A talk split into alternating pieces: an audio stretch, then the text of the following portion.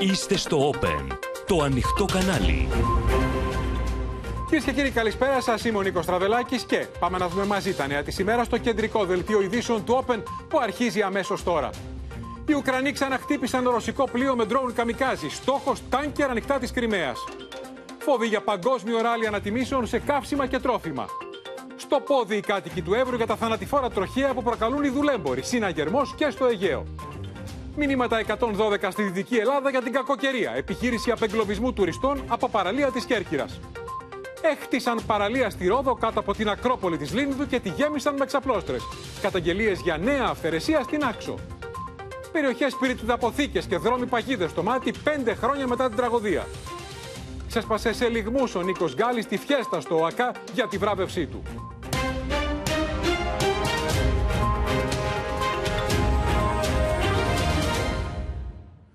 Με αγωνία, κυρίες και κύριοι, παρακολουθεί ολόκληρος ο κόσμος τη νέα τροπή που παίρνει όλο και πιο έντονα ο πόλεμος στην Ουκρανία, καθώς το Κίεβο υλοποιεί πλέον σε καθημερινή βάση την προειδοποίηση Ζελένσκι ότι ο πόλεμος θα μεταφερθεί στη Ρωσία.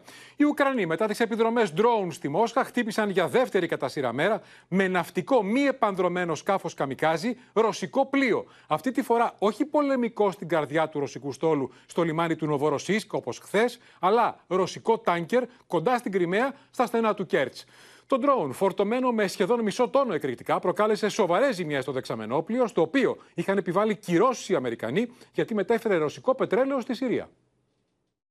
Ουκρανικό ναυτικό ντρόουν πλησιάζει το ρωσικό δεξαμενόπλιο ΣΥΓ, το οποίο μεταφέρει στρατιωτικό φορτίο στην Κρυμαία. Το ντρόουν είναι εξοπλισμένο με 450 κιλά TNT και κάμερα καταγράφει την πορεία του. Χτυπάει το πετρελαιοφόρο 32 ναυτικά μίλια από το στενό του Κέρτ.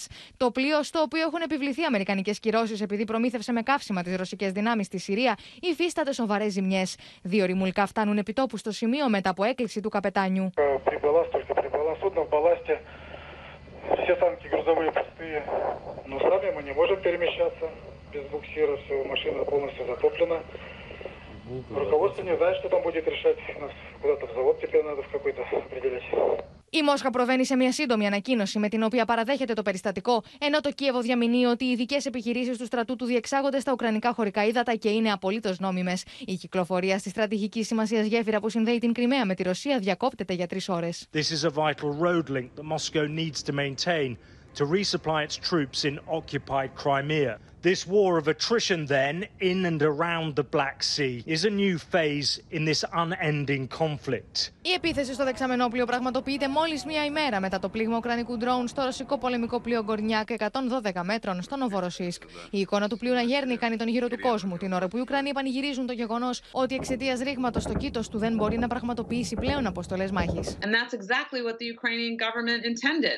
They, of course, they want to cripple as much of the Russian military infrastructure, the logistics, the actual platforms like the ship, but they also really want to damage as much as possible Russian morale. And that's not just military morale, but the morale of the civilians. A sign by Ukraine that they can hit parts of Russia that were thought far out of their reach. Στον θαλάσσιο τερματικό σταθμό Νοβοροσίσκ καταλήγει ο αγωγό πετρελαίου τη Κασπία, ένα από του μεγαλύτερου του κόσμου που ξεκινάει από το κοίτασμα τεγκή του Καζακστάν και από τον οποίο περνούν περίπου 1,3 εκατομμύρια βαρέλια ημερησίω. Αν για τον οποιονδήποτε λόγο ο αγωγό κλείσει ή υποστεί ζημιά, η παγκόσμια πετρελαϊκή αγορά θα επηρεαστεί με ελλείψει και κατακόρυφη αύξηση τιμών. Розвідки хай російські терористи навіть не сподіваються, що їм вдасться спровокувати глобальну продовольчу кризу чи створити чергову цінову катастрофу.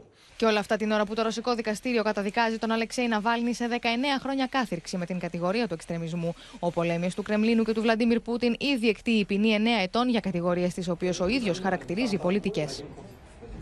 Είναι ραγδαίες οι εξελίξεις, κυρίες και κύριοι. Θα δούμε όλα τα νεότερα με το Θανάση Αυγερινό στη Μόσχα και την Αδαμαντία Λιόλιο, από την οποία και θα ξεκινήσουμε Αδαμαντία, γιατί είχαμε εξέλιξη από το Κίεβο ανακοίνωση με την οποία ουσιαστικά η Ουκρανία μετατρέπει τη Μαύρη Θάλασσα σε πολεμική ζώνη, κατονομάζοντας μάλιστα και έξι ρωσικά λιμάνια, τα μεγαλύτερα. Η Ουκρανία κήρυξε ως ζώνη στρατιωτικής απειλής και επομένως πολεμικού κινδύνου την ε, υδάτινη περιοχή στα έξι λιμάνια της Μαύρης Θάλασσας, στα ρωσικά λιμάνια. Και αν δούμε το χάρτη που έχουμε ετοιμάσει, πρόκειται για τα λιμάνια Ανάπα, Νοβοροσίσκ, Γελεντσίκ, Τουαψέ, Σότσι και Ταμάν.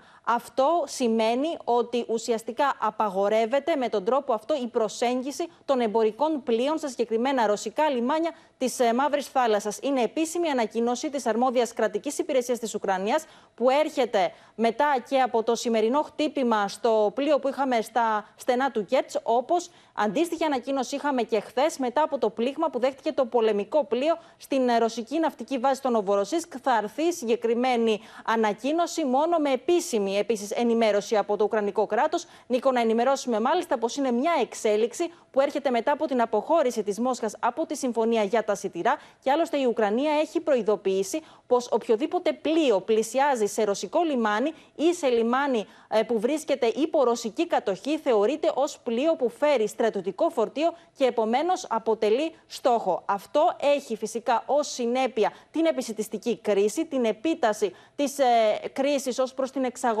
σιτηρών και προϊόντων, όπως και την μεταφορά του πετρελαίου ε, στη συγκεκριμένη περιοχή της Μαύρης Θάλασσας. Μάλιστα, η τελευταία εξέλιξη που έχουμε ότι είναι πως υπάρχει τηλεφωνική επικοινωνία μεταξύ ε, του κυρίου Κουλέμπα, του Ουκρανού Υπουργού Εξωτερικών, με τον Τούρκο ομολογό του, του Χακάν Φιντάν, που αφορά τη συμφωνία για τα ζητηρά, από την οποία η Μόσχα έχει αποχωρήσει. Ήταν μια συμφωνία, μάλιστα, που έγινε με τη μεσολάβηση της Τουρκίας και του Οργανισμού Ηνωμένων Εθνών. Σε αυτό το πλαίσιο, όμως, είχαμε και δηλώσεις από το Γενικό Αγραμματέα του Ουκρανικού Συμβουλίου Ασφαλείας, του Ολέξη Ντανίλοφ, ο οποίος προειδοποιεί ότι τα ουκρανικά χτυπήματα επεκτείνονται γεωγραφικά και σε άλλους ρωσικούς στρατιωτικούς στόχους, προμηνύει ουσιαστικά τι θα γίνει στην συνέχεια. Ενώ, ε, Νίκο, να επισημάνουμε ότι είχαμε επίσης και δηλώσεις από τις μυστικές υπηρεσίες της ε, Ουκρανίας, από τον ε, Άντρι Γιουσόφ, ο οποίος ενημερώνει πως ο ρωσικός στόλος δεν φαίνεται να είναι και ιδιαίτερα άτρωτος μετά από τα δύο αυτά πλήγματα που πέτυχαν οι Ουκρανοί τις τελευταίες ε, ημέρες στον ρωσικό στόλο σε δύο ε,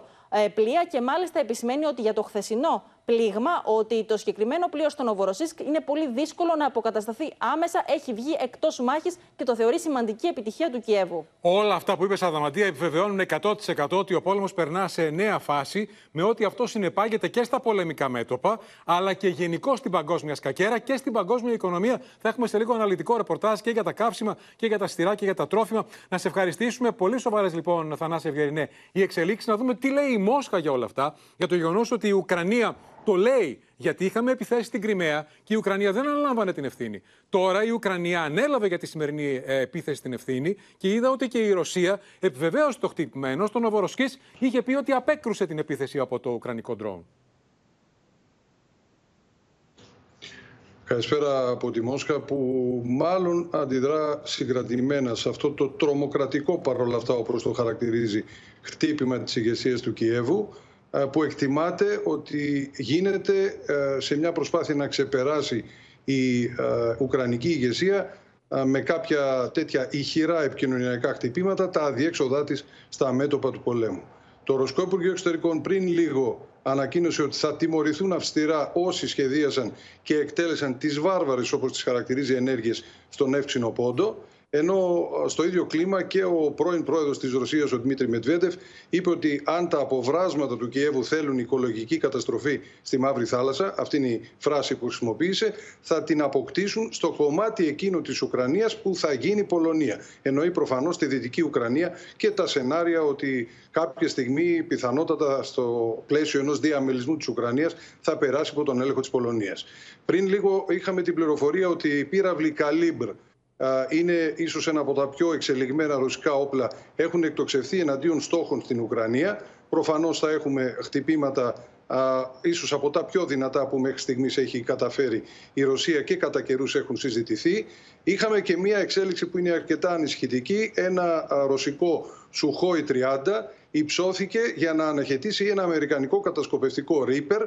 Θυμίζουμε ότι ένα αντίστοιχο έχει ήδη καταπέσει στο πλαίσιο μιας τέτοιας αναχέτησης. Ε, τότε ε, δεν είχε κλιμακωθεί η κατάσταση. Φαίνεται πως το ρωσικό Σουχόι 30 μετά την αναχέτηση επέστρεψε στο αεροδρόμιο ε, από το οποίο είχε ξεκινήσει. Δεν έχουμε μέχρι στιγμής αμερικανική επιβεβαίωση για το τι ακριβώς συνέβη σε αυτό το επεισόδιο ουσιαστικά πάνω από τη Μαύρη Θάλασσα καθώς οι Ρώσοι βέβαια υπογραμμίζουν ότι τα ουκρανικά χτυπήματα γίνονται με τη συνδρομή του ΝΑΤΟ και ειδικότερα των Ηνωμένων Πολιτειών και της Βρετανίας. Πολύ σοβαρό επεισόδιο. Είναι πρώτο θέμα σε όλο τον κόσμο αυτό που μόλις τώρα είπες, Θανάση. Η αναχέτηση του Αμερικανικού Ρίπερ στη Μαύρη Θάλασσα από το, τα ρωσικά αεροπλάνα. Ναι.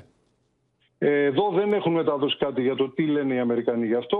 Πάντως οι ρωσόφωνοι του Ντονιέτσκ λένε ότι το Κίεβο δίνει εξετάσεις στα αφεντικά του με τέτοιου είδους προβοκάσεις, δηλαδή το χτύπημα σε ένα δεξαμενόπλιο, στο οποίο δεν υπήρχαν στρατιωτικοί. Ήταν όλοι κανονικοί ναυτικοί, οι οποίοι πραγματοποιούσαν τη μεταφορά φορτίων.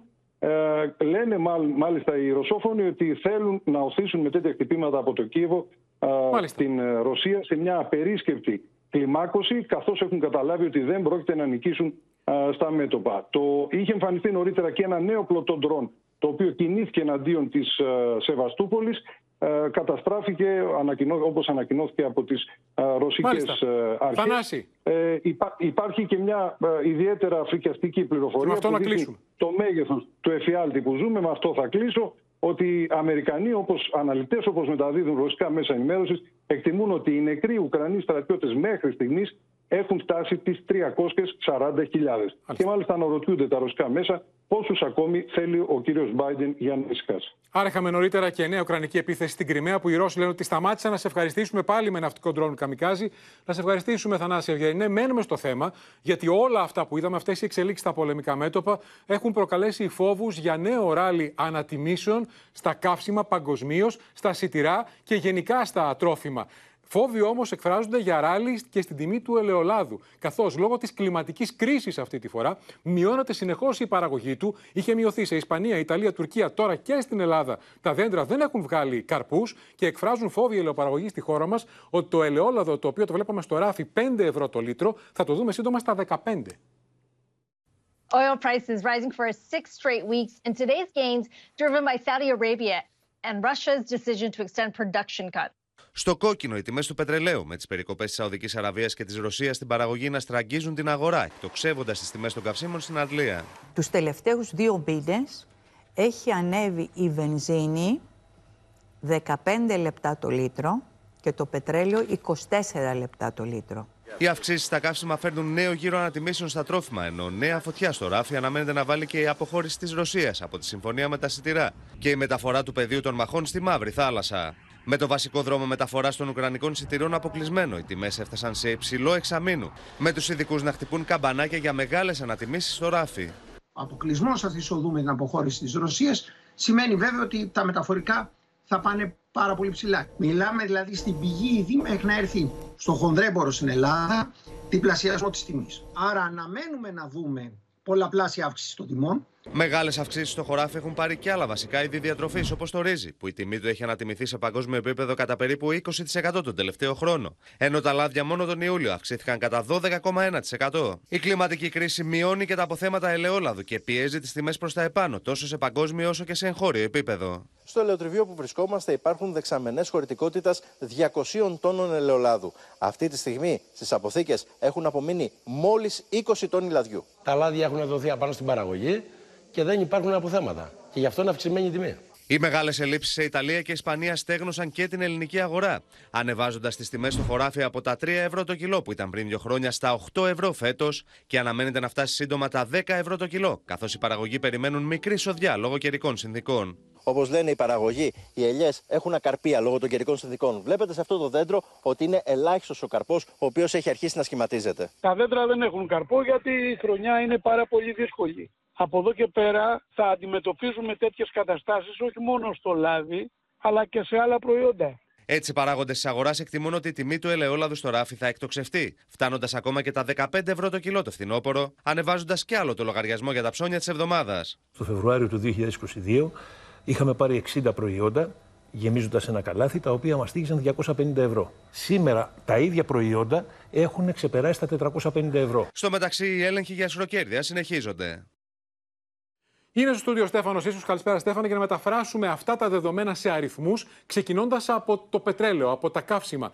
Πόσο έχει μειωθεί η παγκόσμια διαθεσιμότητα και τι συνεπάγεται αυτό για τις τιμές. Γιατί θυμίζω ότι το πετρέλαιο ήταν στα 72 δολάρια το βαρέλ και έχει φτάσει 85 και στα νησιά η αμόλυβδη έχει 2 ευρώ και 40 λεπτά το λίτρο σε κάποια. Υπάρχει ανησυχία και υπάρχει ανησυχία γιατί ήδη είναι μεγάλο το κενό από τις συνεχείς περικοπές. Αν συνεχιστούν τα προβλήματα στην τροφοδοσία, θα μεγαλώσει αυτό το κενό, θα πιεστούν οι τιμές προς τα πάνω. Στην Αθήνα αγγίζει η αμόλυβδη τα 2 ευρώ. Έφτασε. Στα μεγάλα αστικά κέντρα έχει φτάσει στα, τα 2 ευρώ. Ε, μέχρι στιγμής, από τις συνεχείς περικοπές του καρτέλ των πετρελαιοπαραγωγών, λείπουν 5 εκατομμύρια βαρέλια αυτή τη στιγμή ημερησίως από την αγορά. Τι σημαίνει αυτό, ότι λείπει το 5% της παγκόσμιας ζήτησης. Όλη αυτή η κατάσταση στέλνει προς τα πάνω πρώτα τις διεθνείς τιμές του πετρελαίου. Ήμασταν στις αρχές Ιουλίου στα 74 δολάρια το βαρέλι, φτάσαμε πλέον στα 85 δολάρια το βαρέλι. Είμαστε 15 δηλαδή περίπου τι 100 επάνω. Και όπως είπες και εσύ, μεταφράστηκε και αυτό φυσικά σε αυξήσεις στην Αντλία. Αύξηση λοιπόν ένα του μεταφορικού κόστους. Και δεύτερον, όπως είπες και νωρίτερα, κλιματική κρίση, η οποία έπληξε πολλές οδιές, έβαλαν ξανά σε ανωδική τροχιά τον παγκόσμιο δείκτη τροφίμων, ο οποίος είναι και η ένδειξη για το πού πηγαίνουμε το επόμενο διάστημα. Μετά από αποκλιμάκωση 11 συνεχών μηνών, από πέρυσι τον Ιούλιο δηλαδή, άρχισε να πέφτει αυτός ο παγκόσμιος δείκτη. Πλέον άρχισε πάλι να μπαίνει σε ανωδική τροχιά. Είδαμε μεγαλύτερες αυξήσεις, ήταν στο ελαιόλαδο τον Ιούλιο. Εδώ βλέπουμε είναι οι μονάδες που μετράει ο παγκόσμιος δείκτη. Από πέρσι τον Ιούλιο είχαμε συνεχή αποκλιμάκωση μέχρι και φέτος τον Ιούνιο. Τον Ιούλιο είχαμε πάλι λοιπόν αύξηση, Νίκο. Τώρα, πάμε και στην θετική είδηση για την Ελλάδα. Έρχεται από γερμανικό οικοαξιολόγησης, μη αναγνωρισμένο, αλλά χαρακτηρίζεται ως ένα ακόμα βήμα για επιστροφή της χώρας στην επενδυτική βαθμίδα. Ακριβώς. Είχαμε επενδυτική βαθμίδα από τον οίκο αξιολόγησης Scope. Είναι η δεύτερη αναβάθμιση της ελληνικής οικονομίας μέσα στην εβδομάδα. Έχει προηγηθεί η αναβάθμιση από τον Ιαπωνικό οίκο R&I. Το Bloomberg σήμερα σε σημερινό του δημοσίευμα μιλάει ότι η Ελλάδα επέστρεψε ξανά στην επενδυτική ελίτ. Δεν είναι βέβαια αναγνωρισμένη οίκη. Τα κρίσιμα ραντεβού. Κλίμα είναι... δημιουργείται. Ακριβώς. Τα κρίσιμα ραντεβού είναι από το Σεπτέμβριο. Να σε ευχαριστήσουμε, Στέφανο. Στέφανο Σίσκο. Πάμε τώρα στο μεταναστευτικό, κυρίες και κύριοι, που έχει σημάνει συναγερμός για την μεγάλη αύξηση των ροών από την ε, Τουρκία. Με τελευταία περίπτωση το αυτό που συνέβη στην Κίμη. Έφτασαν δηλαδή Τούρκοι διακινητές στα παράλια της Εύβοιας με τον αρμόδιο Υπουργό Δημήτρη Κερίδη να λέει το πρωί στο Open ότι το σκάφος τους ήταν τόσο δυνατό που θα μπορούσε να αναπτύξει και ταχύτητες πάνω από 65 μίλια την ώρα. Συναγερμός έχει σημάνει όμως και στον Εύρο, όπου είναι στο πόδι οι κάτοικοι για τα αλλεπάλληλα τροχαία που προκαλούν διακινητές που οδηγούν επικίνδυνα, περνούν στο αντίθετο ρεύμα, θανατηφόρα τροχέα. Με ελληνικές και μαύρες σημαίες, εκατοντάδες κάτοικοι του Εύρου με τις μηχανές τους βγήκαν στους δρόμους για να διαμαρτυρηθούν για τα θανατηφόρα τροχέα που προκαλούν οι δουλέμποροι που μεταφέρουν μετανάστες τρέχοντας με κλεμμένα οχήματα με ηλικιώδη ταχύτητα στο αντίθετο ρεύμα στην Εγνατία Οδό. Εγώ έχασα έναν πολύ καλό φίλο, γείτονά μου, Κάτοικοι της Αλεξανδρούπολης και εκπρόσωποι φορέων συγκεντρώθηκαν στο λιμάνι της πόλης, το σημείο εκκίνησης της μηχανοκίνητης πορείας. Κινδυνεύουμε όλοι, κυριολεκτικά. Ε, αυτοί που κυκλοφορούν στην Εγνατία Οδό, αυτοί που κυκλοφορούν στην, ε, στο υπαρχιακό δίκτυο του νομού, ε, μέσα στα χωριά. Μέχρι στιγμής, δύο άνθρωποι έχουν σκοτωθεί σε μετοπικές συγκρούσεις με αυτοκίνητα δουλεμπόρων. Ένας 70χρονο και ένας 46χρονο πατέρας δύο ανήλικων παιδιών. Έφυγε το παιδί μας, ένα λεπέτ θυμωμένοι με την αστυνομία. Με τα μέτρα που έλαβαν και λαμβάνουν και θα λάβουν. Θέλω τώρα λύση. Να μην χαθεί άλλη ζωή. Λίγο μετά τις 11 το πρωί η μηχανοκίνητη πορεία φτάνει στις σφαίρες. Επί μία ώρα η επαρχιακή οδός είναι κλειστή. Ασφάλεια ζητάμε! Να νιώσουμε στον δρόμο! Είναι καθημερινά τα περιστατικά και στους επαρχιακούς δρόμους και στις αγροτικές περιοχές γιατί υπάρχουν και ε, μέσα στα χωράφια γίνονται περιστατικά. Οι συγκεντρωμένοι ζητούν από την αστυνομία να χρησιμοποιεί ειδικά καρφιά σαν και αυτά για να μπορέσει να σταματήσει τις κούρσες θανάτου των δουλεμπόρων. Υπήρξε αυτή η πρόταση. Ο εισαγγελέας τη θεωρεί επικίνδυνη και υπάρχει μια συζήτηση στην αστυνομία τεχνική. Τα χέρια σου! Τα χέρια σου! Την ίδια ώρα, συναγερμός έχει σημάνει και στο Αιγαίο για την αύξηση των παράνομων εισόδων μεταναστών με τα δουλεμπορικά σκάφη να φτάνουν ακόμα και στην Εύβοια. Όπως έγινε πριν από μία μέρα με τους διακινητές να συλλαμβάνονται μετά από άγρια καταδίωξη. Φαίνεται ότι οι διακινητές έχουν επιλέξει τις ακτές της Εύβοιας και τις ακτές του Δήμου μας για να εισάγουν τους μετανάστες προς το εσωτερικό της χώρας. Είχαμε βέβαια και το θρασίτατο περιστατικό να φτάσουν μέχρι την Κίμη με ένα ταχύπλο που ανέπτυσε ταχύτητα 60 και 65 μίλια την ώρα έχουν αποθραστηθεί. Αυτοί είναι που προκαλούν θανάτους. Ε, το ελληνικό λιμενικό σώζει ζωές. Από το 2012 μέχρι σήμερα είχαμε μισό εκατομμύριο διασώσεις ε, στη θάλασσα. Μέτρα για να αντιμετωπιστεί η μεγάλη αύξηση των μεταναστευτικών ροών στο Αιγαίο εξετάστηκαν σε έκτακτη σύσκεψη που πραγματοποίησαν χθες το απόγευμα οι Υπουργοί Προστασίας του Πολίτη, Μεταναστευτικής Πολιτικής και Ναυτιλίας. Μένουμε στο θέμα να δούμε τα νεότερα. Σύνδεση πρώτα με τον Άρη Κουτσιούκη που ήταν από το πρωί στον Εύρο απεσταλμένος του Open και θα μας μεταφέρει το κλίμα που επικρατεί με τους κατοίκους οργισμένους να βγαίνουν στους δρόμους, Άρη και είναι αποφασισμένοι, Νίκο, να μην κάνουν πίσω, να συνεχίσουν και να κλιμακώσουν τις κινητοποίησεις τους για ένα θέμα που, όπως λένε, κυριολεκτικά είναι ζήτημα ζωής και θανάτου και ζητούν να ληφθούν άμεσα δραστικά μέτρα, γιατί δεν θέλουν να θρυνήσουμε ε, άλλα θύματα. Να σας πω ότι μας λένε ότι δεν μπορούν να καταλάβουν πώς δεν μπορούν να χρησιμοποιηθούν τεχνικά μέσα, όπως για παράδειγμα αυτό το ζήτημα με τα καρφιά που έχουν θέσει από την αρχή στην ε, αστυνομία, τα οποία θα μπορούν να κινητοποιούν τα οχήματα διακινητών που μπαίνουν ανάποδα στην Εγνατία Οδό και όλα αυτά την ώρα που έχουμε την πτώση της στάθμης του ποταμού Εύρου και τις ε, μεταναστευτικές ροές να αυξάνονται δραματικά. Είναι καθημερινές οι προσπάθειες από τα κυκλώματα των διακινητών να καθοδηγήσουν και να μεταφέρουν παράνομα μετανάστες στην ε, χώρα μας. Στο κέντρο υποδοχής και ταυτοποίησης στο φυλάκιο ήδη από χθες βρίσκονται τα 102 άτομα που εντοπίστηκαν στη γέφυρα στα Μαράσια. Θυμόμαστε ότι χθες το απόγευμα άλλα 120 άτομα αναφέρθηκε ότι ήταν πάνω σε νησίδα στην περιοχή του Σουφλίου. Τελικά δεν εντοπίστηκε κάτι. Πιθανότατα επέστρεψαν στην ε, Τουρκία. Να σας πω ότι Σήμερα είχαμε άλλη μία καταδίωξη, Νίκο. Οι αστυνομικοί έκαναν σήμα σε ύποπτο όχημα να σταματήσει. Ο οδηγός δεν σταμάτησε. Ε, ανέπτυξε υπερβολική ταχύτητα και έκανε επικίνδυνους ελιγμούς με αποτέλεσμα να φύγει από τον δρόμο. Τελικά ακινητοποιήθηκε. Μάλιστα συνελήφθη παρότι προέβαλε στεναρή αντίσταση στους ε, αστυνομικούς. Όπως προέκυψε, δεν είχε καν δίπλωμα και μετέφερε στο αυτοκίνητό του πέντε μετανάστες. Κλείνοντας να πω ότι εντοπίστηκαν άλλοι τέσσερις μετανάστες σε φορτηγό στους κήπους στο τελωνίο, τους οποίους εντόπισαν αστυνομικοί με ειδικό μηχάνημα ανείχνευσης καρδιακών παλμών. Είναι καθημερινό φαινόμενο η έκρηξη ροών και από τον Εύρο και στο Αιγαίο. Να σε ευχαριστήσουμε, Άρη Κουτσιούκη. Και να πάμε στην Ελευθερία Σπυράκη και να δούμε εικόνες εντυπωσιακές ελευθερία από την επιχείρηση διάσωσης 49 μεταναστών ανοιχτά τη Πύλου από φορτηγό πλοίο και ελικόπτερο. Η εν λόγω επιχείρηση Νίκο πραγματοποιήθηκε 109 ναυτικά μίλια νοτιοδυτικά της ε, Πύλου υπό τον συντονισμό του ενιαίου και του συντονισμού έρευνας και διάσωσης του λιμενικού σώματος. Όπως βλέπετε στα πλάνα, διασώσεις του λιμενικού σώματος, του ελληνικού λιμενικού σώματος, κατεβαίνει στο ντεκ του φορτηγού πλοίου σημαίας Μπελής, όπου αρχικά μεταπιβιβάστηκαν οι 49 μετανάστες που εντοπίστηκαν ανοιχτά τη Πύλου. Εκεί αφού πραγματοποίησε τον απαιτούμενο έλεγχο, στη συνέχεια έδωσε το πράσινο φως, ούτως ώστε σκάφος του ελληνικού λιμενικού σώματος να φτάσει στο σημείο και στη συνέχεια να μετα...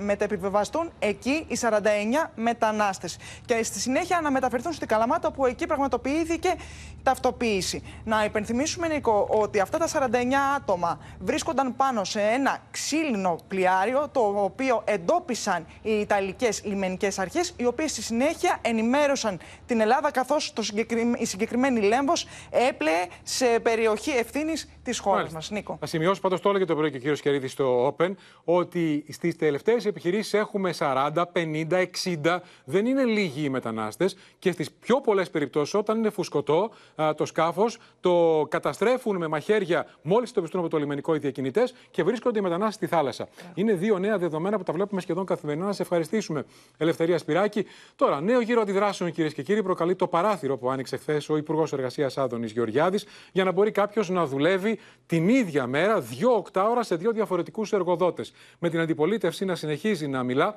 για κερκόπορτα και για εργασιακό μεσαίωνα και τον Υπουργό Εργασίας και στελέχη της κυβέρνησης να κάνουν διευκρινιστικές δηλώσεις. Νέες φωτιές. Άναψε μία ανάρτηση στελέχους του Πασόκ που συνέκρινε το 16ωρο εργασίας σε μια μέρα με το Auschwitz για να απαντήσει ο κυβερνητικός εκπρόσωπος Παύλος Μαρινάκης ότι πρόκειται για ακραία χιδεότητα.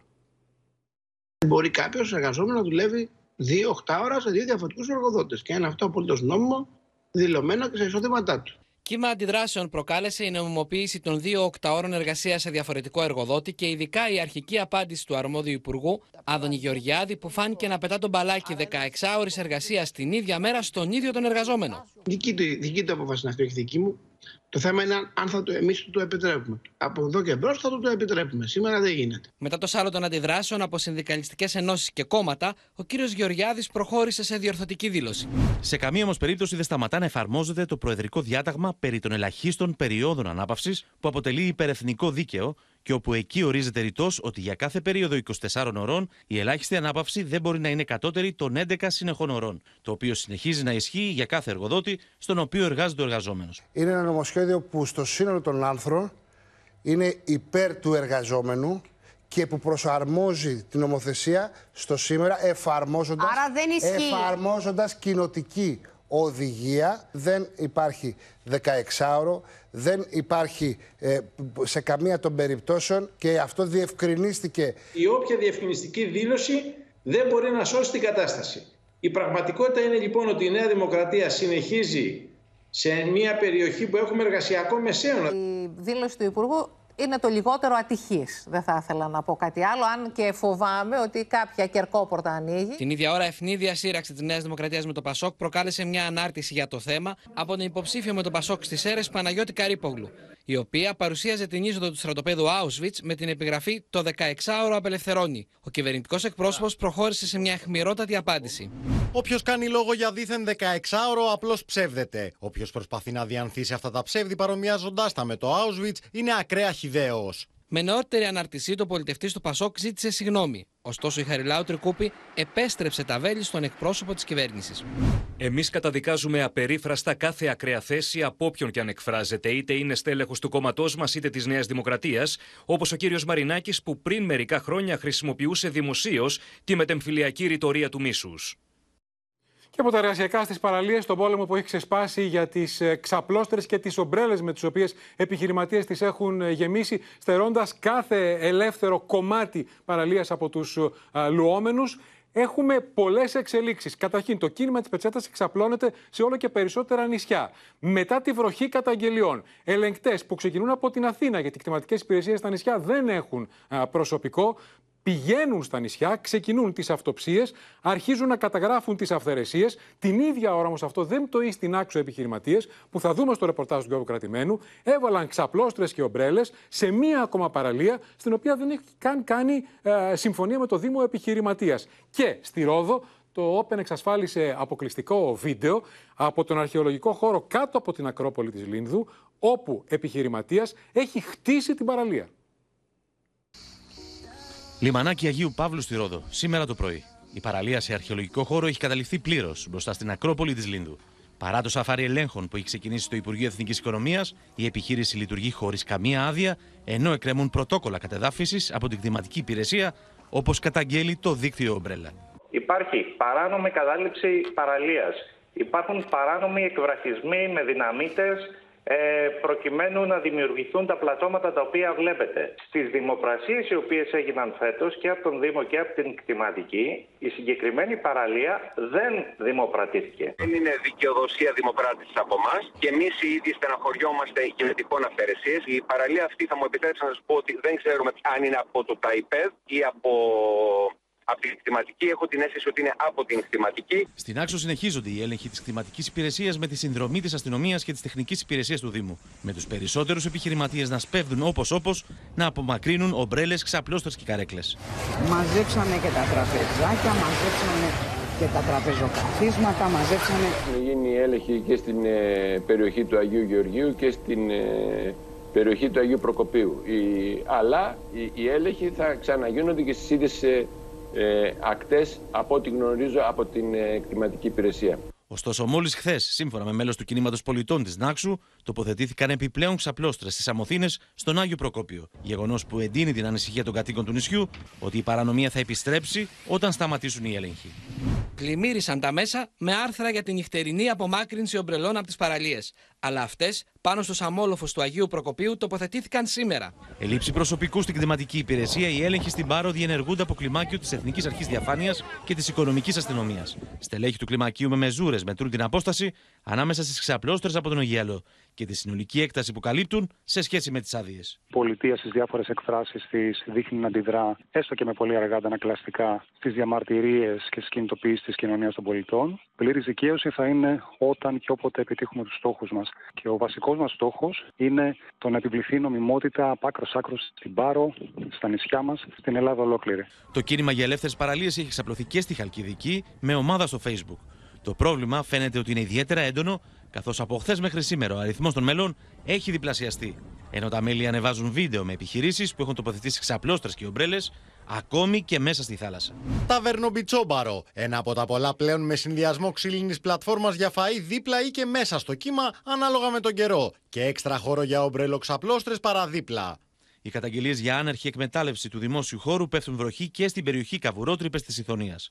Όπως φαίνεται και από τις φωτογραφίες που αναρτούν μέλη του κινήματος. Η σύμβαση παραχώρησης ορίζει ότι η μέγιστη κάλυψη του παραχωρούμενου χώρου δεν πρέπει να υπερβαίνει το 50% αυτού, ώστε να υπάρχουν οριζόντιοι και κάθετοι διάδρομοι τουλάχιστον ενός μέτρου και ελεύθερη λωρίδα κατά μήκος της ακτής πλάτους τουλάχιστον τριών μέτρων, για την ελεύθερη κίνηση των λουόμενων και την αποφυγή ατυχημάτων. Η κυβέρνηση τρέχει να βάλει τάξη στην αναρχία που επικρατεί με σαρωτικούς ελέγχους. Ενώ επεξεργάζεται απλοποίηση των διαδικασιών, καθώς σήμερα χρειάζεται ο συντονισμός έως και 11 διαφορετικών φορέων και υπηρεσιών για να βεβαιωθεί μια παράβαση. Στο μέτωπο του καιρού τώρα, που έχει δύο πρόσωπα σήμερα στη χώρα μας, η μισή Ελλάδα έχει σαραντάρια και η άλλη μισή καταιγίδες. Μάλιστα, έχει σημάνει συναγερμό στον κρατικό μηχανισμό, γιατί οι μετεωρολόγοι προειδοποιούν ότι θα είναι πολύ έντονα τα καιρικά φαινόμενα και ήδη ο Γιώργος Κρατημένος θα μας ενημερώσει με μηνύματα 112 για πολλές περιοχές. Να ξεκινήσουμε από την Κεφαλονιά, όπου έχουν εγκλωβιστεί αυτοκίνητα. Πήραμε μόλις εικόνες, Γιώργο. Έτσι ακριβώς είναι η είδηση της τελευταίας στιγμής. Πριν από λίγο μάθαμε ότι στην Κεφαλονιά έχουν εγκλωβιστεί 10 αυτοκίνητα λόγω κατολίσθηση. Λόγω κατολίσθηση από τις έντονες ε, βροχοπτώσεις και συγκεκριμένα στις περιοχές, ανάμεσα στις περιοχές Άνω Μεριά και Καριά. Αυτό είναι εικόνα από τις καταιγίδες τώρα στην Κεφαλονιά. Ναι.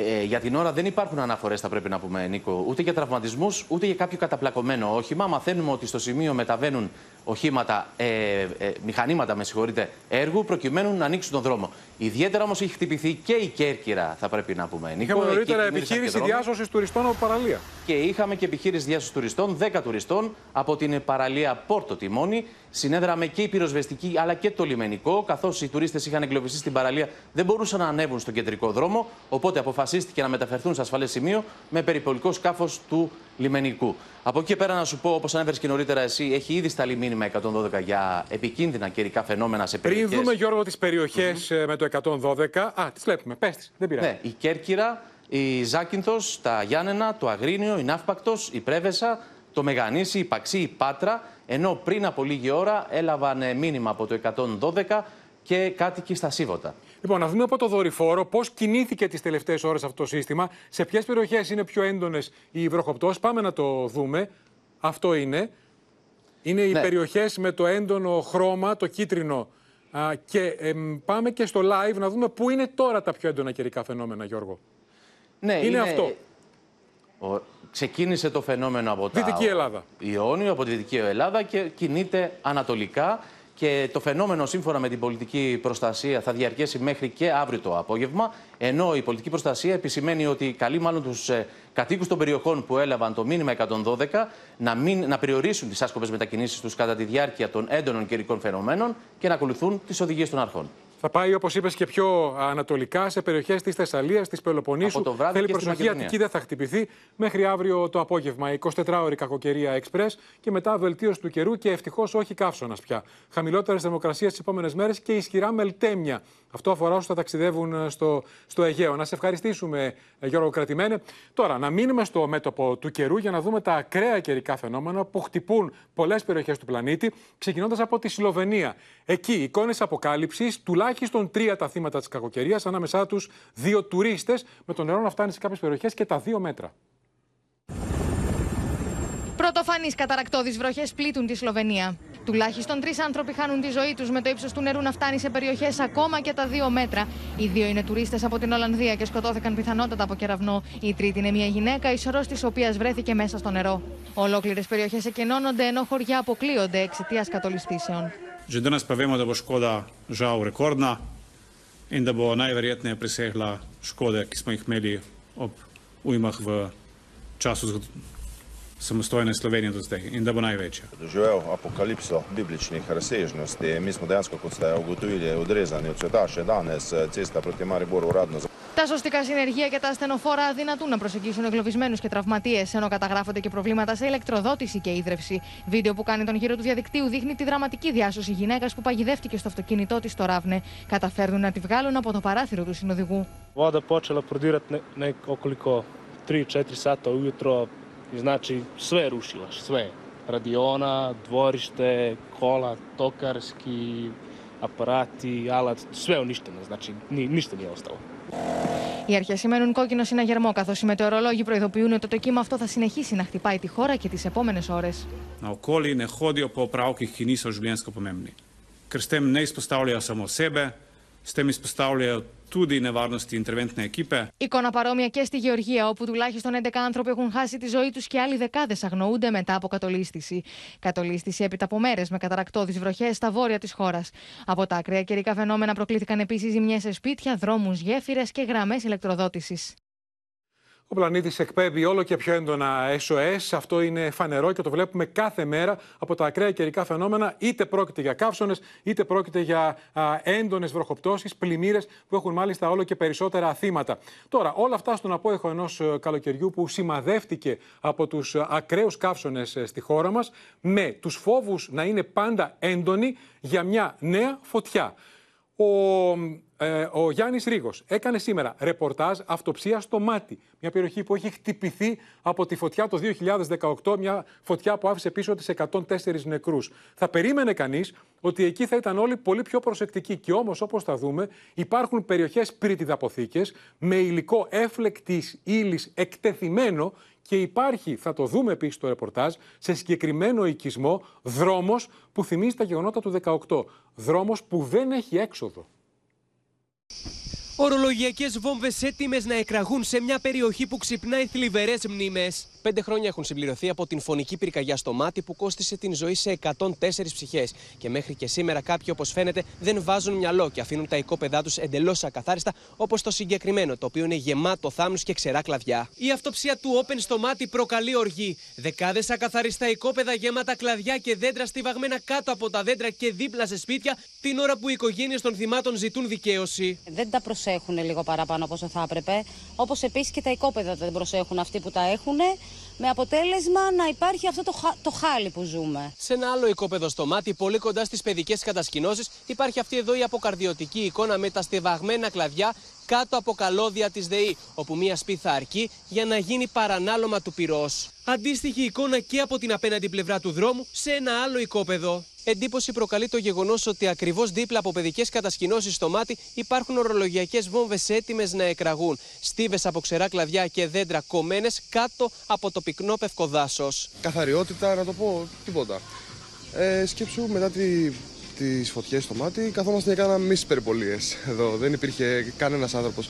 Είχαμε βρει μέχρι και γκαζάκια, είχαμε βρει τα πάντα. Και ενώ η περιοχή προσπαθεί να επουλώσει τις πληγές της, ακόμη και σήμερα εντοπίσαμε οικισμό παγίδα σε περίπτωση που ξεσπάσει πυρκαγιά. Είναι ένας οικισμός. Ε, έχει δημιουργηθεί από το 50 με προσύμφωνα βέβαια, τα οποία έχουν γίνει αποδεκτά από το κτηματολόγιο. Πρέπει να ε, μπει σε ένα τοπικό σχέδιο για να μπορέσει ε, να, να έχει δρόμους έτσι ώστε να υπάρχουν ασφαλείας. και διεξόδους ασφαλείας, γιατί αυτή τη στιγμή Έχουμε μία είσοδο εδώ για τα εσωτερικά σπίτια του οικισμού. Σε περίπτωση που η φωτιά απειλήσει τον συγκεκριμένο οικισμό, το πυροσβεστικό όχημα δεν θα μπορέσει να προσεγγίσει. Και αυτό γιατί, γιατί όπως μπορείτε να δείτε, ο δρόμος είναι τόσο στενός που δεν θα μπορεί να περάσει από εδώ. Δεν πάβει να είμαστε σε μια κατάσταση ε, που κινδυνεύουμε. Κακά τα ψέματα, παρόλο το ότι έχει, ε, ξέρουμε να, ξε, να διαφύγουμε, στη θάλασσα είναι κοντά, στο μάτι ξέραν ακριβώς, όμως οι δρόμοι διαφυγής και η μία έγκαιρη ενημέρωση των κατοίκων δημιούργησε αυτό το πρόβλημα με το να κάνουν 104 άνθρωποι.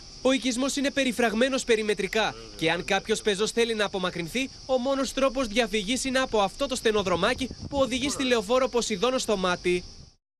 Και όλα αυτά στο μάτι που θρυνεί 104 νεκρούς. Ο Γιάννης Ρίγο είναι μαζί μας. Καταρχήν, νέα φωτιά αυτή την ώρα. Πού; Στον Ασπρόπυργο, Νίκο, συγκεκριμένα στην περιοχή Σοφό. Πρόκειται για μια δασική ε, έκταση. Βλέπουμε και τα πρώτα πλάνα από το σημείο με, τις, με τους πυκνούς ε, καπνούς που έχουν ε, περικυκλώσει επί της ουσίας το συγκεκριμένο δάσος. Να σου πω ότι ενισχύονται οι δυνάμεις της πυροσβεστικής στο σημείο, ενώ από αέρος αυτήν την ώρα πετούν τέσσερα ελικόπτερα και ένα αεροσκάφος, ενώ άλλα δύο αεροσκάφη θα πλησιάσουν στο σημείο για να ενισχυθούν και άλλο οι δυνάμεις, καθώς σε λίγη ώρα από τώρα θα πέσει το φως, δεν θα μπορούν να επιχειρήσουν. Θέλουν λοιπόν να πιάσουν την ε, φωτιά, η οποία σύμφωνα με πληροφορίες που έχουμε θα απασχολήσει τις επόμενες ώρες. Αυτό μας ε, αναφέρουν ε, από την πυροσβεστική. Είναι αρκετά δύσκολο το σημείο, παρότι δεν απειλεί τουλάχιστον μέχρι στιγμής κάποιο οικισμό. Κοντά στην τελευταία φωτιά του Ιουλίου, για αυτές ακριβώς τις φωτιές, έχουμε νεότερο απολογισμό από το αστεροσκοπείο. Έγιναν στάχτη πάνω από 500.000 στρέμματα. Πάμε να δούμε τις περιοχές, Γιάννη. Πολύ μεγάλη καταστροφή σε όλη την Ελλάδα από τις πυρκαγιές που προκάλεσαν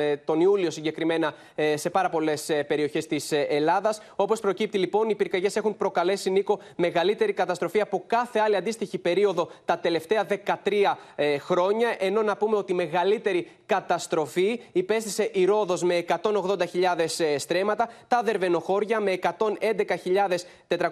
στρέμματα, ο Βόλος με περισσότερα από 81.000 ε, στρέμματα και ο Κουβαράς εδώ στην Αττική με περισσότερες από 40.000 στρέμματα έγιναν στάχτη από τις πολύ καταστροφικές πυρκαγιές.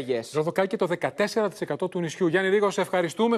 Στις ΗΠΑ τώρα, κυρίες και κύριοι, ο Ντόναλντ Τραμπ, ο πρώην πρόεδρος, πέρασε στην αντεπίθεση μετά τις βαριές κατηγορίες που του απήγγειλε το δικαστήριο, με τις οποίες αντιμετωπίζει φινές φυλάκιση πάνω από 50 χρόνια. Προειδοποιεί, απειλεί και λέει ότι όλα αυτά είναι βούτυρο στο ψωμί του για τις επόμενες προεδρικές εκλογές.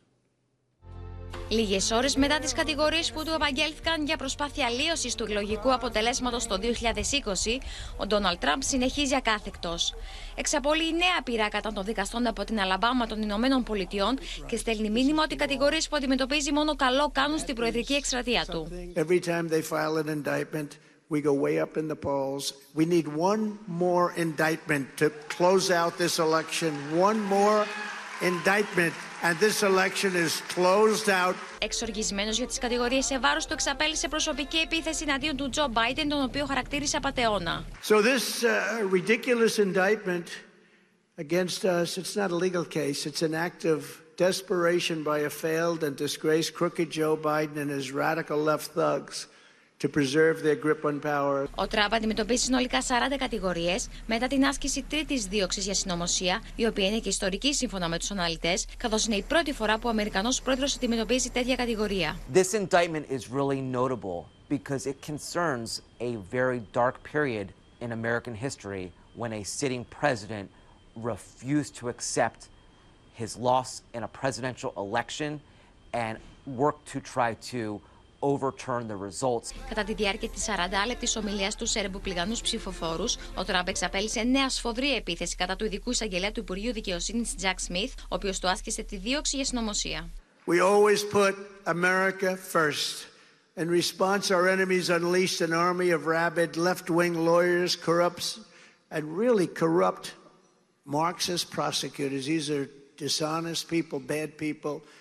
deranged government agents and rogue intelligence officers to try and stop our movement. Η έκρηξη οργής του Τράπ για τις διώξεις εναντίον του συνοδεύτηκε και από μια απειλητική ανάρτησή του με αποδέκτες δικαστές, εισαγγελείς και μάρτυρες κατηγορίας. Αν με καταδιώξετε, θα σας καταδιώξω. Σύμφωνα με δημοσκόπηση του ύψους για τον Reuters, το 45% των Ρεπουμπλικανών ψηφοφόρων δήλωσε ότι δεν θα ψηφίσει τον Donald Trump στις εκλογές του 24, εάν καταδικαστεί για κακούργημα από σώμα ενόρκων, ενώ περισσότερο από το 35% απάντησε ναι.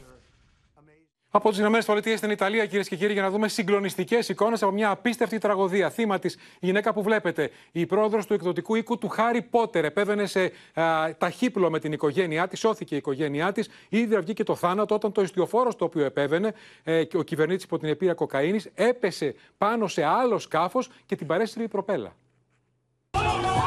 Είναι λίγα λεπτά μετά τη μοιραία πρόσκρουση του ταχύπλου με το ιστιοφόρο στο οποίο ήταν σε εξέλιξη γαμήλιο πάρτι. Η μουσική ξαφνικά σταμάτησε όταν ακούστηκαν ο θόρυβο αλλά και οι φωνές των επιβατών του ταχύπλου που καλούσαν σε βοήθεια. Στις εικόνες φαίνεται το κοριτσάκι της Προέδρου του εκδοτικού οίκου του Χάρι Πότερ, Άντριεν Βόγκαν, που βρέθηκε στη θάλασσα. Στο βάθος της εικόνας διακρίνεται η διαλυμένη πλώρη του ταχύπλου, στο οποίο επέβαιναν η συγγραφέας, ο σύζυγος και τα δύο ανήλικα παιδιά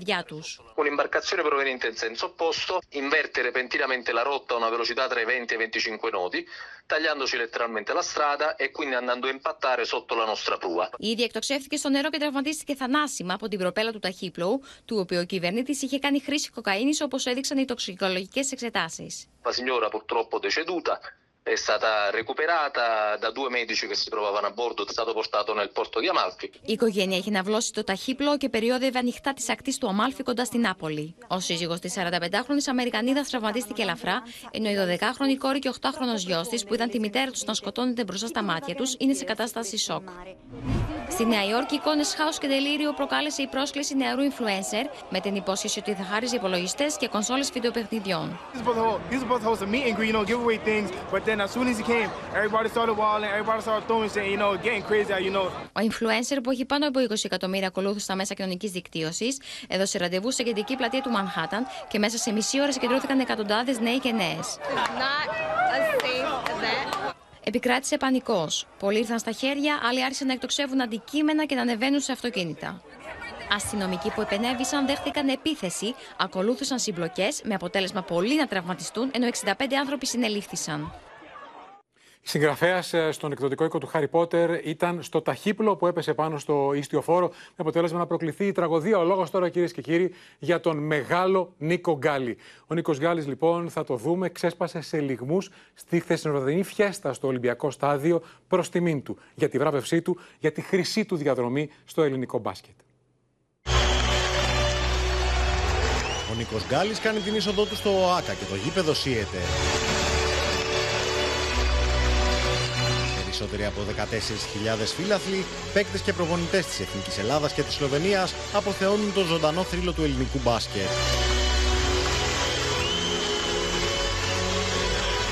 Αυτόν που έβαλε τον μπάσκετ στα σπίτια όλων των Ελλήνων. Αρχικά με τα μαγικά που έκανε με τη φανέλα του Άρη, Μακρινή πάσα για τον Γκάλι που θα κερδίσει ανάμεσα σαν επιφάνειο και Σολοθάβαλ και ένα εκπληκτικό καλάθι. Απέφυγε και τρίτο παίκτη. Ένα σπάνιο καλάθι. Κοιτάξτε πού βρίσκεται ο Γκάλι. Περπάτησε πραγματικά στον αέρα. και στη συνέχεια με τη Γαλανόλευκη, την οποία οδήγησε στην κορυφή της Ευρώπης. Ένα καταπληκτικό καλάθι του Γκάλι. Είναι απίστευτο. Είναι απίστευτο.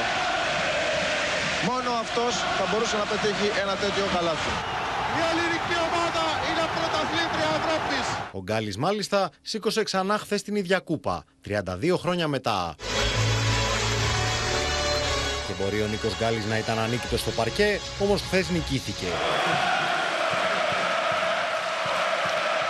Ο παίκτης που ονομάστηκε γκάγκστερ επειδή σκότωνε τους αντιπάλους χωρίς συναισθήματα, έσπασε από τον κατακλυσμό αυτών στην αποθέωση του κόσμου όταν είδε τη φανέλα με το νούμερο 4 να ανεβαίνει στον ουρανό του κλειστού που φέρει πια το όνομά του και να αποσύρεται. Από τη συγκίνηση δεν μπόρεσε να κάνει δήλωση με το κοινό να τον αποθεώνει. Είναι μεγάλη στιγμή.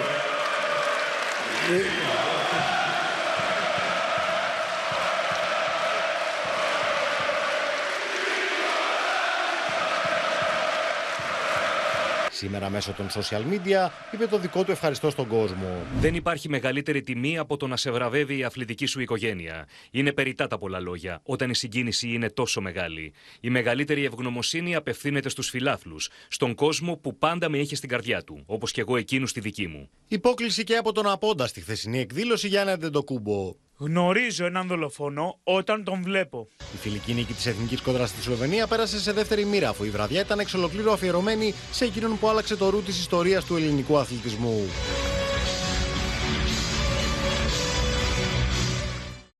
Μεγάλος Νίκος Γκάλης που σφράγισε με την παρουσία του το ελληνικό μπάσκετ, άλλαξε πράγματι την ροή του. Πάντως, εγώ θα περίμενα αυτή η φιέστα να έχει έναν άλλο χαρακτήρα, πιο κεντρικό, πιο γενικό και να μην γίνει μέσα στο κατακαλό καιρό που λείπουν οι μισοί Αθηναίοι.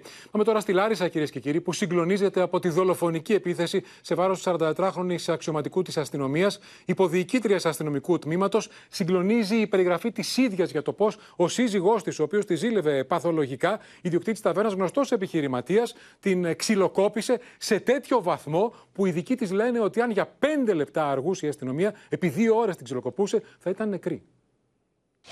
Τις στιγμές τρόμου που έζησε στα χέρια του συζύγου της περιγράφει 44χρονη αστυνομικός από το νοσοκομείο Λάρισας όπου νοσηλεύεται. Τα λόγια της συγκλονίζουν. Μου έκανε μεγάλη ζημιά. Το πρόσωπό μου είναι παραμορφωμένο. Με χτύπησε στην κοιλιά και το πρόσωπο. Χρειάστηκε να κάνω επέμβαση στους νεφρούς. Στο παρελθόν τον είχα μηνύσει για απειλή. Ήταν η πρώτη φορά που άπλωσε χέρι πάνω μου. Η γυναίκα η οποία πλέον έχει διαφύγει τον κίνδυνο σώθηκε την τελευταία στιγμή καθώς έφτασε στο νοσοκομείο με πολύ χαμηλή πίεση και σοβαρές βλάβες σε εσωτερικά όργανα. Οι κακώσεις αυτές, οι οποίες είναι διάσπαρτες, μη περιοριζόμενες στα μαλακά μόρια του σώματος, αλλά έχοντας επηρεάσει και εσωτερικά όργανα, κρίνονται ως βαριές σωματικές βλάβες. Όπως είπαν συνάδελφοί της, η αστυνομικό ζει από θαύμα και χάρη στο τηλεφώνημα που έκανε στην άμεση δράση γειτόνισά της, η οποία την άκουσε να καλεί σε βοήθεια. Τη χτύπαγε ε, ακατάπαυστα στο πρόσωπο, στα, στην κοιλιακή χώρα, της έκανε ζημιά στη σπλήνα, στο νεφρό. Ε, πήγε, δηλαδή αν, αν δεν έφταναν οι άντρες στις άμεσες δράσεις έγκαιρα, ε, δεν θα ζούσε η κοπέλα, θα την είχε σκοτώσει. Το ζευγάρι το τελευταίο διάστημα ήταν σε διάσταση, ενώ ψυχολόγοι παρέχουν στήριξη στα δύο ανήλικα παιδιά τους, τα οποία απουσίαζαν από το σπίτι την ώρα του ξυλοδαρμού. Όλη πενίκο με σκότωσε. Μα αυτός είχε δύο ώρες τη χτυπούσε. Φωνή ήξερα τι άνθρωπος είναι και περίμενα, λέω, θα γίνει κανένα κακό. Τέτοια ζήλια τη έκανε τη ζωή πατίνια. Να μην βγει, πώς θα ντυθεί, πού θα πάει, γιατί άργησε. Ταχύ ανάρρωσης στην αστυνομικό ευχήθηκε ο Υπουργός Προστασίας του Πολίτη. Η δραστική αντιμετώπιση φαινομένων ενδοοικογενειακών οικογενειακής βίας αποτελεί πάγια προτεραιότητα της κυβέρνησης. Διαθέτουμε πια το απαραίτητο νομικό πλωστάσιο και τους υποστηρικτικούς θεσμούς για να περιορίσουμε στο ελάχιστο δυνατό τέτοιου είδους φαινόμενα. Ο δράστης, ο οποίος θα απολογηθεί στον ανακριτή τη Δευτέρα, κατηγορείται για απόπειρα ανθρωποκτονίας από πρόθεση. Απίστευτη η ιστορία στο μέτωπο του τουρισμού τώρα. Η μεγαλύτερη μέχρι σήμερα, μέχρι αυτή τη στιγμή έξοδος του φετινού καλοκαιριού, πάνω από 100.000 έφυγαν από το πρωί από τα λιμάνια του Πειραιά, της Ραφίνας και του Λαβρίου για τα νησιά. Με τους περισσότερους πάντως, θα το δούμε στο ρεπορτάζ της Ελευθερίας Πυράκη, να λένε ότι έχουν περιορίσει φέτος το ελάχιστο το, το, τις διακοπές τους, 4-5 μέρες, αλλά και το κόστος, τα έξοδά τους. Τεράστιες ουρές σχηματίζονται στο λιμάνι του Πειραιά από τους αδιούχου του Αυγούστου που εγκαταλείπουν το κλινονάστη με προορισμό τα νησιά. Πού πηγαίνετε, Πάρο, πάρο. Πάρο. Πόσες μέρες, Για τέσσερις μέρες. Πόσο βγαίνει, αν επιτρέπετε; Έκανα 600. Βγαίνω στα κουφονίσια για τέσσερις μέρες, μετά Νάξο άλλες δύο μέρες. Αυτό το Σαββατοκύριακο αναμένεται να αναχωρήσουν από τα λιμάνια του Πειραιά, της Ραφίνας και του Λαβρίου πάνω από 100.000 επιβάτες. Γεμάτα αναχωρούν τα πλοία από το λιμάνι του Πειραιά. Μόνο σήμερα φεύγουν πάνω από 40.000 ταξιδιώτες για κυκλάδες Δωδεκάνησα Κρήτη και προορισμούς του Αργοσαρονικού. Οι τσουχτερές τιμές για ναύλα και διαμονή συνεχίζουν να προκαλούν πονοκέφαλο στους ταξιδιώτες, ψαλιδίζοντας τις ημέρες των διακοπών. Πάμε για πέντε μέρες, Σύρο. Ε, ακριβά, πολύ ακριβά. Δηλαδή όποιος δεν έχει κλείσει νωρίτερα θα δυσκολευτεί οικονομικά. Όλοι έχουν κόψει μέρες, νοικιαζόμενα, νοικιαζόμενα. Πόσο αν επιτρέπετε αν θέλετε Ε, γύρω στα 400. 380 με 400, ναι. Έχουμε κλείσει τέσσερα βράδια μείνουμε. Ένας απλός πολίτης δεν μπορεί να βγει με, και με το μισθό που παίρνει. Η διάρκεια των κρατήσεων έχει μειωθεί. Ο Έλληνας έχει μειώσει πάρα πολύ και μιλάμε για δύο ημέρες, τρεις ε, πολύ, πολύ ολιγοήμερες διακοπές. Οι ξένοι στην Ήδρα είχαμε μία μέση ε, διαμονή, μέσης διάρκειας διαμονή γύρω στις τέσσερις ημέρες, πέντε ημέρες.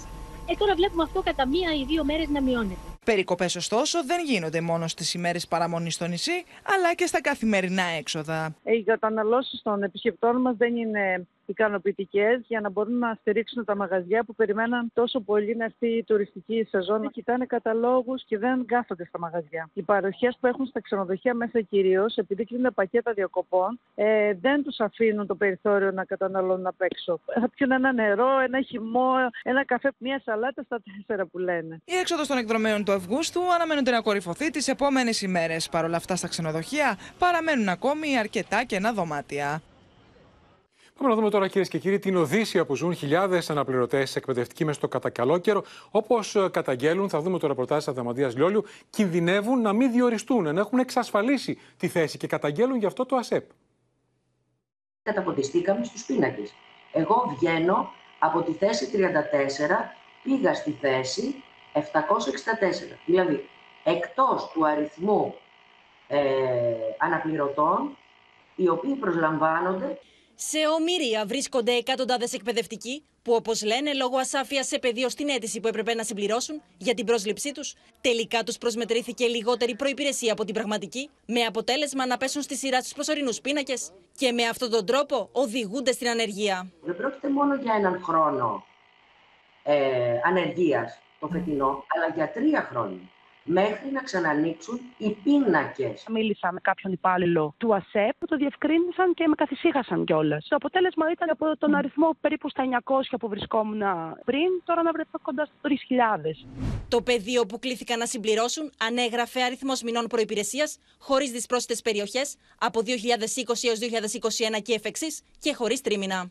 Το βαθιά προβληματικό είναι ότι σε αρκετές περιπτώσεις οι ίδιες πρωτοβάθμιες και δευτεροβάθμιες διευθύνσεις, αλλά ακόμα και ο ίδιος ο ΑΣΕΠ, είχε συμβουλεύσει συναδέλφους να δηλώσουν μόνο τα τελευταία τρία έτη, αν δεν μπορούν να ερμηνεύσουν σωστά το ΦΕΚ οι ίδιοι εργαζόμενοι στις διοικητικές θέσεις εκπαίδευσης.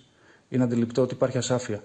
Γι' αυτό και έχουμε βρεθεί τόσε χιλιάδες εκπαιδευτικοί με το ίδιο πρόβλημα. Αναπληρωτές δάσκαλοι και καθηγητές ισχυρίζονται πως στην προκήρυξη αναγραφόταν ότι δεν απαιτείται η εκ νέου υποβολή προσόντων και προπηρεσία που είναι ήδη σε γνώση των αρμοδίων φορέων. Δεν απαιτείται εκ νέου η υποβολή δικαιολογητικών για στοιχεία που είναι ήδη καταχωρημένα και επικυρωμένα στον ηλεκτρονικό φάκελο των υποψηφίων. Στο ολοκληρωμένο πληροφοριακό σύστημα διαχείρισης προσωπικού πρωτοβάθμιας και δευτεροβάθμιας εκπαίδευσης του Υπουργείου Παιδείας, εκτός και αν υφίσταται ανάγκη επικαιροποίησης αυτών, σύμφωνα με την παρούσα. Η απάντηση που παίρνουν από τον ΑΣΕΠ είναι ότι οι ενστάσεις τους για το συγκεκριμένο θέμα θα απορριφθούν. Εάν κάποιος αναπληρωτή έχει ένα μήνα προϋπηρεσία και δηλώσει το ταβάνι ότι έχει 120 μόρια μήνες δηλαδή προϋπηρεσία, ο ΑΣΕΠ του το κατεβάζει. Πολλοί άνθρωποι έχουν επιλέξει ενσυνείδητα να είναι κάθε Σεπτέμβρη με μία βαλίτσα στο χέρι και να γυρνούν ανά την Ελλάδα. Οι Ομοσπονδίε Δασκάλων και Καθηγητών καλούν το Υπουργείο Παιδείας να δώσει μια λύση άμεσα, κάνοντας λόγο για σφάλματα του συστήματος. Και μακάρι το Υπουργείο Παιδείας να ευαισθητοποιηθεί, γιατί είναι κρίμα αυτοί οι άνθρωποι που λένε ότι έχουν εξασφαλίσει τη θέση τους να εξαιτίας αυτού του προβλήματος με την προπηρεσία να τη χάσουν οι αναπληρωτές εκπαιδευτικοί. Πάμε τώρα στα εθνικά θέματα για να δούμε το μήνυμα που έστειλε προς την Τουρκία ο πρώην πρόεδρος της Δημοκρατίας, Προκόπης Παυλόπουλος, σε συνέδριο στο οποίο ήταν το τιμόμενο πρόσωπο στη Μεσσηνία. Μία και μόνη διαφορά υφίσταται μεταξύ μας η οριοθέτηση της νησιωτικής φαλοκρηπίδας και της αποκλειστικής οικονομικής ζώνης στο Αιγαίο και την Ανατολική Μεσόγειο. Η Ελλάδα οφείλει, έπρεπε να το έχει κάνει, οφείλει να το κάνει και τώρα αμέσως, να επεκτείνει στην Ανατολική Μεσόγειο την Αιγιαλίδα ζώνη στα 12 μίλια. Πρέπει να τονίσω ότι γκρίζες ζώνες δεν υπάρχουν στο Αιγαίο. Η Ελλάδα έχει το δικαίωμα, αναφέρεται όλα και το χρέος να θωρακίζει αμυντικά όλα ανεξαιρέτως στα νησιά της. Και στο σημείο αυτό, κυρίες και κύριοι, 16 λεπτά πριν από του 8 ολοκληρώθηκε και απόψε το κεντρικό δελτίο ειδήσεων. Μείνετε στο Open αμέσως τώρα. Εικόνες με τον Τάσο Δούσου στι 9 έρωτας φυγάς. Από όλους εμάς, ευχές για ένα χαρούμενο Σαββατόβραδο. Γεια σας.